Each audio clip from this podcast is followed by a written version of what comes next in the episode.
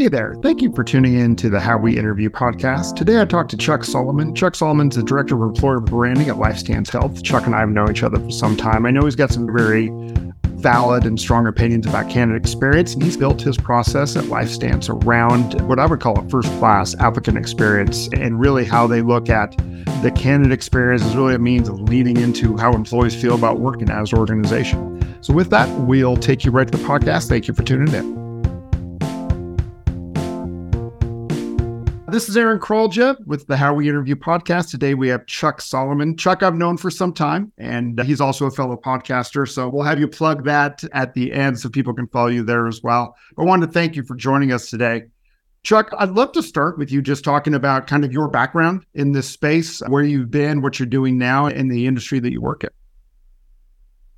Thanks, Aaron. And uh, first off, thanks for inviting me. I appreciate the offer and always happy to talk shop, if you will, about some topics that are near and dear to me. Here's, I always try to think back, how did I get started in this business? And uh, I don't think there's any clear path that anyone can say, I went to school for this. And I certainly didn't. A friend of mine said, Hey, I think you'd be a really good recruiter. And I'm like, Really?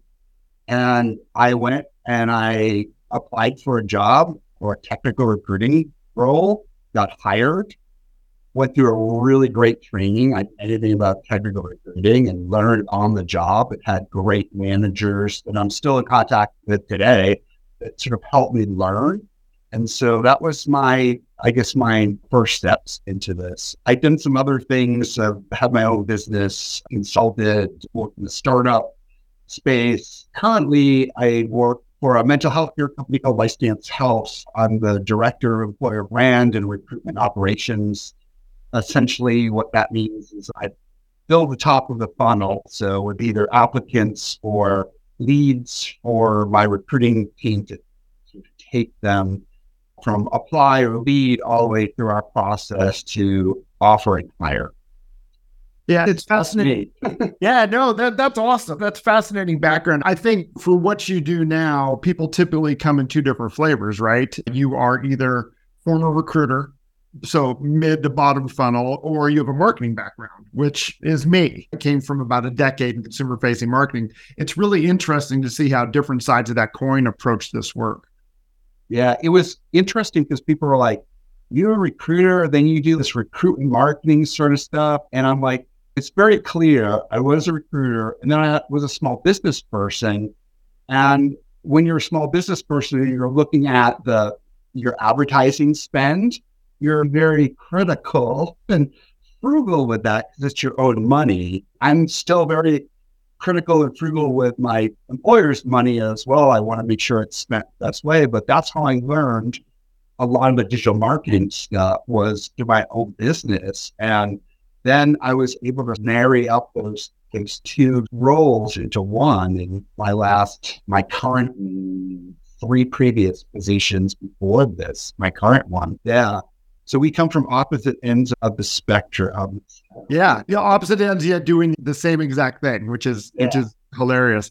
You talked a little bit about top of funnel, and I think some people who are listening to this be like, "Yeah, I know exactly what it is." And others would be like, "What the heck are you talking about?" Can you talk a little bit about your role and how that feeds the top of funnel, and then because you've been a recruiter in the past, maybe take it from there to what that looks like if the funnel is larger at the top and then you're handing the best candidates off to the recruiters because since we're so focused on on on how we interview talk about how that process works in the transition to the recruiting teams yeah, for the most part, I try to automate this. So when someone applies, it goes right to the person that is going to be reviewing and putting the individual through the process. And that works 99% of the time. So we'll forget about the 1% of the time it doesn't work. But but my role is really to make sure that there's sufficient applicants coming in because as anyone that works in talent knows, you a, it's very easy to apply for a job now, and it's very easy for a, not to pick on an Amazon warehouse worker, but I will. it's very easy for a Amazon warehouse worker to see, oh, this is a psychotherapist job that pays over $100,000. Easy apply, click. So it's very easy for that person to go ahead and apply for the roles these days, which is which is great for the people that actually are qualified for our jobs. It makes it really easy for them. But we still, my team still needs, we physically review every person that applies. And I'm sorry for the Amazon worker that wants to be a psychologist. I say, good job. Go ahead and go out and get your undergraduate degree, your PhD, sit for your state licensure. Then we'd love to talk to you, but we can't help you. I think some of this is a little bit of a disservice to people because if you're the vendor, and I won't name names here, but if you're the vendor and you have the job description, then on the other hand, you have the resume, it's not, you know, I think you do a little bit of a disservice to the driver warehouse worker that's trying to go for a job beyond their qualifications and stuff. Why not serve up jobs to them? Anyways, but my role is really just to be as big of a wide of a funnel as possible to narrow it down. I have a excellent recruiting team that takes it from there. Our processors is as as simplistic and streamlined as it, it can humanly be. Just to get people in, it's an easy apply. It takes five minutes to apply if you have a resume. That's no fancy all these questionnaires and things like that. And our first conversation is a phone conversation with our recruiting team that goes over our employer brand, our offering, and then also gels it with the individual's wants and needs. Not everyone's going to be a perfect fit because we can't offer what they're looking for. So we wish them well. For those that do do agree and they like our model, then they move along and meet with hiring managers and take it from there Your typical process would be interview, offer acceptance, onboarding, etc. Happy employee. So exactly. Happy, engaged, high performing employee. You mentioned top of funnel is tricky now because the way the labor market is, it's inverted from what it was, what we saw in 21 and 22, where you could argue that the applicant had all the power. That power is definitely shifted to the employer. You talk a little bit about this notion of quality versus quantity. having been in your seat in the past, you, you do need to push a certain amount of volume to fill your open requisitions. But on the flip side, you don't want to stress out the recruiting team by giving them two, three, 10x the applicant volume they need to fill a role. Yeah, this is something that is, I actively manage on a not daily, but at least weekly basis to look at.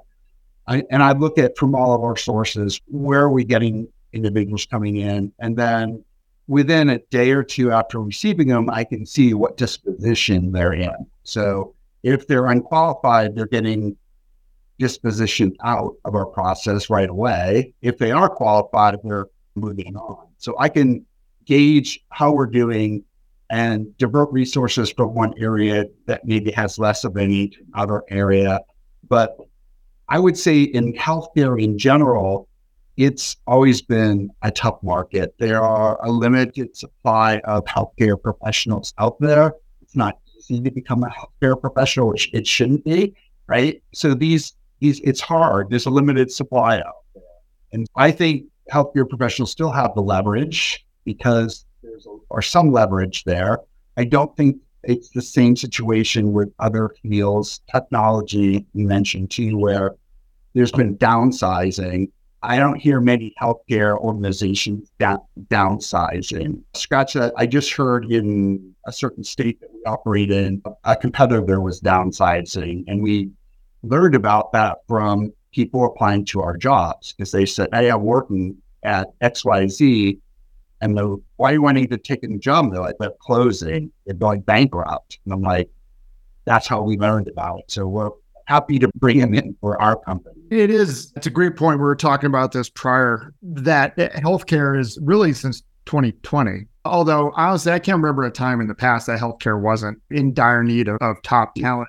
But you've got a very certain audience that you're looking for. And that audience is of a certain size. And it's a matter of how, I guess, I don't want to put words in your mouth, Chuck, but how do you set yourself apart to gain kind of part of that captive audience. For folks that apply for roles at your organization, uh, can you talk a little bit about how you keep them engaged throughout the interview process or how you set yourself apart from your competitors, or probably in a lot of cases going after the same talent? Yeah. I think I think our employee value proposition is quite unique. And I mentioned it before, it's not for everyone. And that's the role of our recruiting team. Yes, just find out what the individual applicant's looking for and marry that with what we're able to offer. And so I think our value proposition is really unique and it's not found in other places. Our workplaces, most of our jobs are hybrid roles. So someone can see patients for us either via telehealth or in one of our 600 plus clinics across the US. Our clinics are, are really state of the art. They're a nice place for patients to come to, which also means they're a nice place for our staff to come to too. I don't get the benefit of that. I work at home, but anyways, but so I think our zero value proposition is unique and different from what other organizations would be offering. As far as our process too, our process is not your typical process where someone applies, it's that proverbial dark hole, right? Black hole, and they don't hear anything. But conceivably, someone could apply today within a day or so, they're going to hear within one business day, they're going to hear from the recruiter. If it's one of those, because we're dealing with a limited supply here, yeah. they're not going to hear if someone is not a qualified mental health care provider. They're probably going to get a they're going to get a templated email that says, "Sorry, you're not seeing that you're qualified." But the rest of the individuals are going to be contacted either by text, phone, or email, or all three saying, hey, we'd love to set a time to talk. However fast that time can go to schedule, it could be within a day or two after that. After, if both parties agree to move forward in the process, the applicants like what we have to offer. We already know that they're qualified because it, we're only hiring licensed healthcare professionals. So the bar for them to come work for us is really whatever state that they're working in, the state has given them a license, and they don't give out licenses freely. No, yeah. So the bar to come work for us really has already been achieved. So, but after that initial phone conversation, if there's a desire to move forward, then we present them to the hiring manager. That can take one to three days to have that interview schedule there. And then we're not waiting weeks to go ahead and make them an offer. If the person, you know, goes through this process, has a her manage, they want to move forward, we're typically making an offer that day or the next day. And like conceivably, someone could apply today and have an offer within a week. When I hear about companies that I think the average time um, time to hire is like 42 or 45 days or something. I'm like, how can you do that in a up market, down market, whatever? We conceivably someone with us can come and have an offer with us in a week or less. This episode of How We Interview is brought to you by Reimbi. You understand the importance of maximizing your team's efficiency. Instead of having your recruiters or coordinators spend time with expense reports to reimburse candidates for interview expenses, automate the process with Reimbi. Reimbi streamlines the reimbursement process, ensuring your candidates receive their reimbursement quickly and accurately. Your team can focus on other essential aspects of the hiring process by eliminating reimbursement tasks from their workload. Automating reimbursements is a significant improvement to the candidate experience. No more dealing with spreadsheets, attaching receipts to emails, or waiting weeks to receive the payout. With Reimbi, the reimbursement payout to your candidates is sent the same day expenses are approved. To learn more about how Reimbi can help your team, visit reimbi.com. That's Reimbi, R E I M B I.com that is incredibly unique. And I guess it makes sense, right? So if you remove the part of the job where you have to assess if they can do the job, because that's all been handled by the licensing component, really everything after that comes down to value alignment, fit, all those different things. To your point, though, a week versus 42 days versus I'm here to tell you, I'm talking to folks, it's taking them 90 days, four months average time to fill it's not cutting that much out. And I think it's a very unique process you have. It's obviously very candidate driven. I was talk to, talking to someone in the veterinary industry, and they said something very similar. There's only so many veterinarians out there. it's our job to to make sure that we find those that are they're most aligned to our values and we're we're providing a certain level of service and makes them want to come work with us uh, it, to the point do you feel i don't want to put words in your mouth chuck but do you feel like really your employee experience starts in the interview process because of how kind of applicant centric you make it i like to think it even starts before that um, because we're not making people jump through a bunch of hoops to apply. In fact, we don't even require people to actually apply. For a lot of our positions, we hire psychiatrists. These are medical doctors with specialty in psychiatry. Oftentimes, our recruiters will put their emails and sometimes phone numbers right in the job post. And so, a psychiatrist doesn't even have to apply online, right? They could just pick up the phone or send a direct email saying, Hey, Ashley, I'm picking on Ashley. She's one of my recruiters. Hey, Ashley, I saw your opening in Richmond, Virginia. Would love to come talk to you about this. Ashley would be perfectly fine, and all my team members would be perfectly fine with not having a resume. They'll, there's some companies, sorry, no resume, you know, we're not doing anything.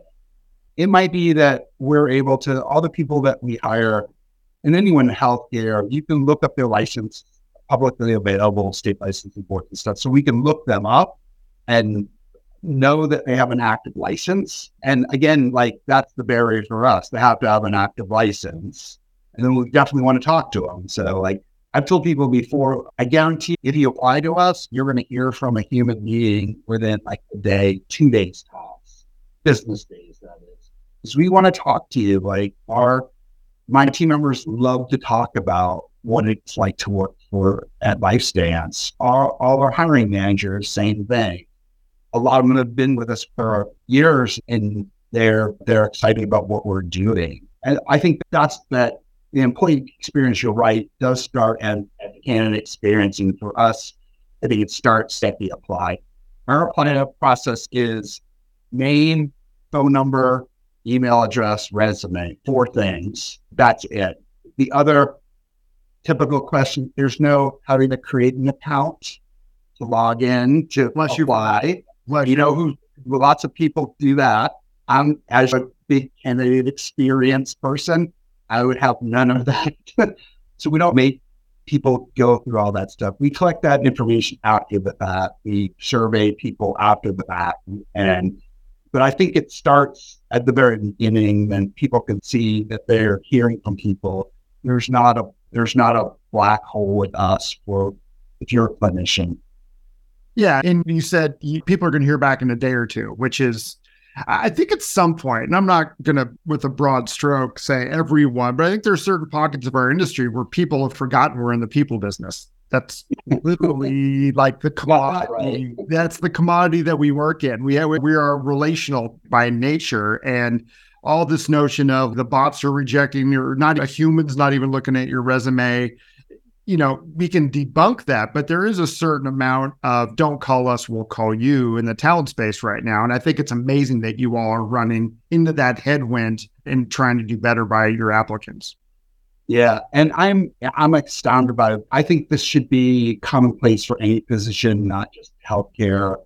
This is you're right this is we're in the human this is a relationship type business. I know for my team, there's not a bot reviewing or ranking resumes. We look at a human is reviewing every one of them, even the ones that are under unqualified and stuff. They're still getting reviewed by a human being. I know there's a lot of that out there.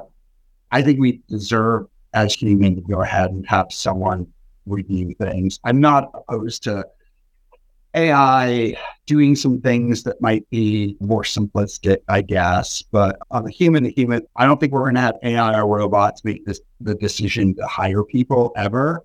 If you are a hiring manager, oh, let the AI robot hire this person. I don't think, I don't know. I'm hoping that it never comes to that. I think humans still want to work with humans. You really can't talk with a robot. Like I can talk to my Alexa, right? Say, hey, Alexa, I can get the weather, and or if I'm cooking in the kitchen, I can have Alexa set a timer for me and stuff, or play certain music and stuff. But I wouldn't say, "Hey Alexa, hire me a licensed clinical social worker in Portland, Oregon." So I wouldn't have Alexa or any of AI do that. Yeah, I think where AI misses the mark is context. People want to pivot. People may be looking to move and may not be in the geography where the job is posted. But if you don't actually have somebody, and I'm not above saying that humans sometimes can miss context as well, but it's far less likely if you have a pair of human eyes looking at something and they see somebody with the background you're looking for, but they need a little more information. Automation is completely going to miss that, any of that nuance. And like we said, we're in the people business. I think it's our job to dig a little deeper. I would just add, Aaron, that I've all I've said this before, so I know I've said it. I hear it in my head all the time. Interviewing is not is a learned skill, and sometimes the best interviewers are not the best employees. And some of the best, and sometimes the best employees didn't interview so well. Like the whole interviewing process is filled with bias and flaws. And I, I just think that we need to remember that too, is that interviewing is never going to fully predict how well someone will do in a job the best predictor of how well someone will do in the job is doing the actual job.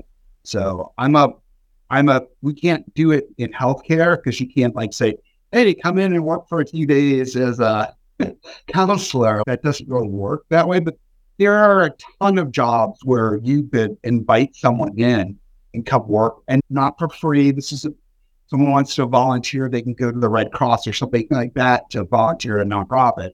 Pay them but have them come in and do the job for a few hours or a day, or if it's a remote thing, have them do some sort of project that actually is meaningful. It's not like an academic exercise, but pay them for that. Don't make people volunteer to do things. Like a better predictor of how well someone will do the job is to do the actual job. I consulted with a small business owner that was a remodeling contractor. This was several years ago, and I asked him. He needed help hiring. He was doing. I was working on digital marketing, and he was doing really well because I was helping him get his name out there with digital marketing. And he called me one day and he said, "Hey Chuck, you need to put the brakes on all those ads." And I said, "What? Respectfully, why?" and he is because we don't have enough people to do the work. If we go ahead and sell jobs and we can't get to it for two or three months. Like people don't want to wait. And he said, so stop the ads. We don't have enough people to do the work. And I said to him respectfully, Kenny is his name. Kenny, of all the problems a small business owner can have, having too many customers is not a bad problem to have. Let's work on hiring. And so I went in and helped him. I audited how he was doing the interviewing process. And then we totally changed it around. We're like, stop bringing people into your office and sitting them down. That's not the job that they're doing. You need people at all different levels of carpentry from like beginning level, journeyman, expert. Like he would hire anyone in that sort of path. And so I said, why don't you just and take a call with someone when they apply and send them to one of your work sites and have them report to one of your existing supervisors and say, come to work. And we're going to, it's not volunteer. We're going to pay you at the end of the day. Come back to the office and we're going to pay you for your time and then see how they do. How well did they interact with coworkers? This is residential. So there was homeowners. Like how well did they interact with the homeowners and the homeowners' pets and the homeowners' kids? Going and then call the supervisor you had report to and say, how well did you know how well did they follow directions? What's their quality of their work? What like this is like on the job interview. And and the people that did well, invite them to come back the next day and then go work for one of have two supervisors, I think at the time.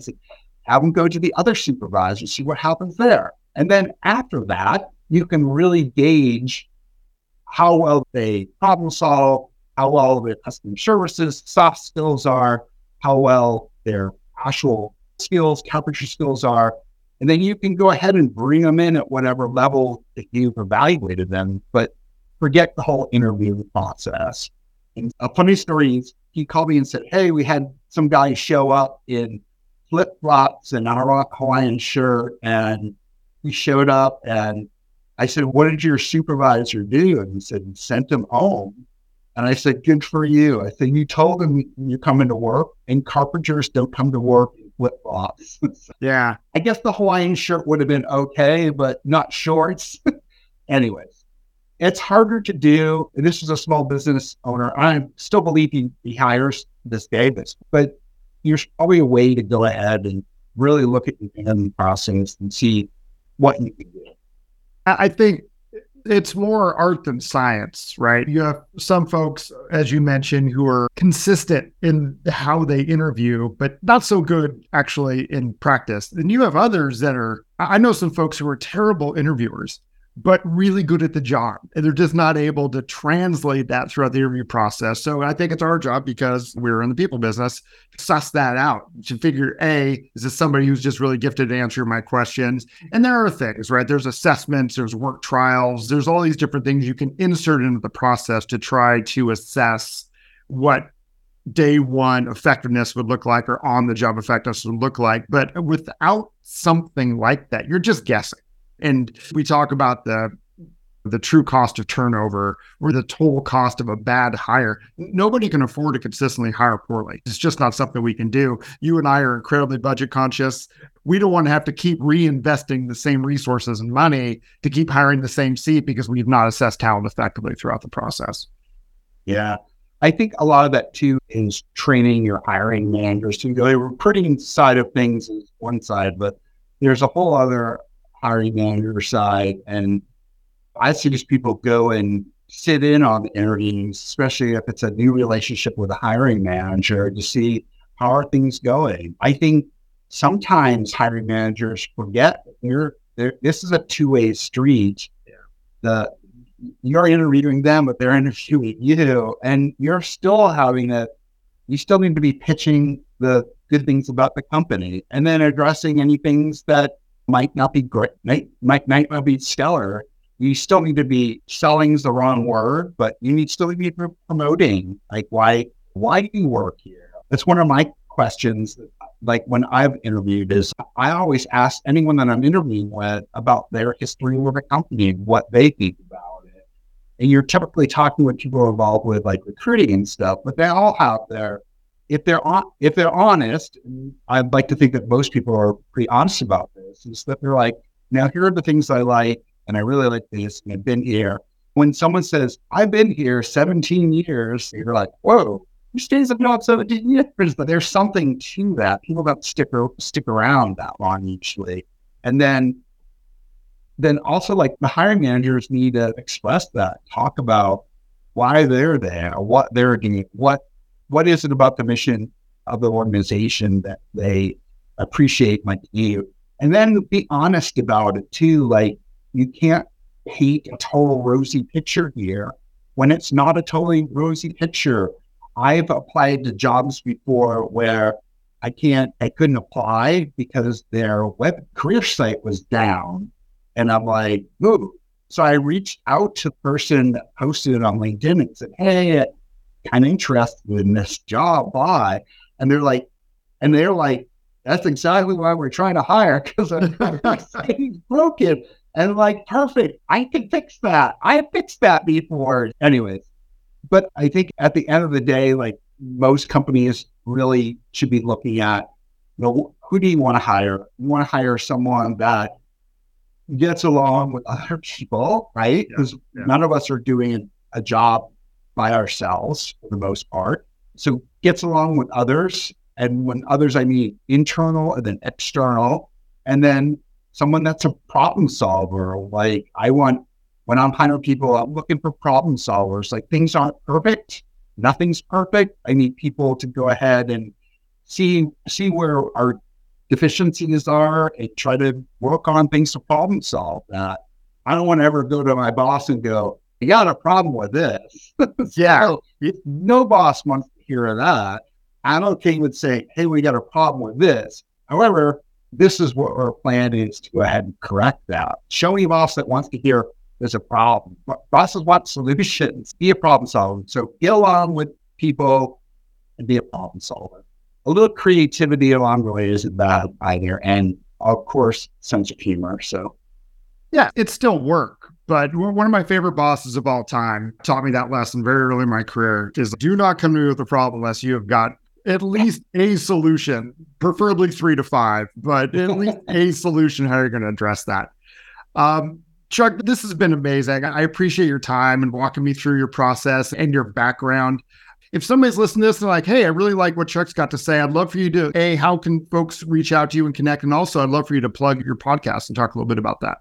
Sure. Thanks again for having me. I appreciate it. I always enjoy talking with you. I wish we, I'd like to talk more often. So, absolutely. Uh, let's make a plan for that. You can find me on LinkedIn, Chuck Solomon. Solomon is S O L O M O N, all of those. And also, if if your listeners are, if your listeners are listening to this podcast or watching this podcast, I also host a podcast called the Candidate Experience Podcast. Available on all the major podcast channels. Just search the Candidate Experience Podcast or Chuck Solomon and any of your favorite podcast channels, and they'll come up. I'm always looking to interview non vendors for my podcast. So, non vendor meaning not a recruiting agency, not a HR tech firm. I'm looking to interview people like myself and yourself as well. And I'm having you on definitely when I can't wait. That'll be awesome. but yeah, thanks again for having me. I appreciate it. So awesome, Chuck. Thank you so much. It's been a pleasure. Likewise. Thanks for listening to this episode of the How We Interview podcast brought to you by Reimbi. Head to our website at howweinterview.com to find the show notes and links mentioned in this episode. While you're there, subscribe to the podcast through your favorite podcast app so you never miss an episode. Leaving us a rating and review also helps us reach more listeners interested in learning from other talent acquisition professionals.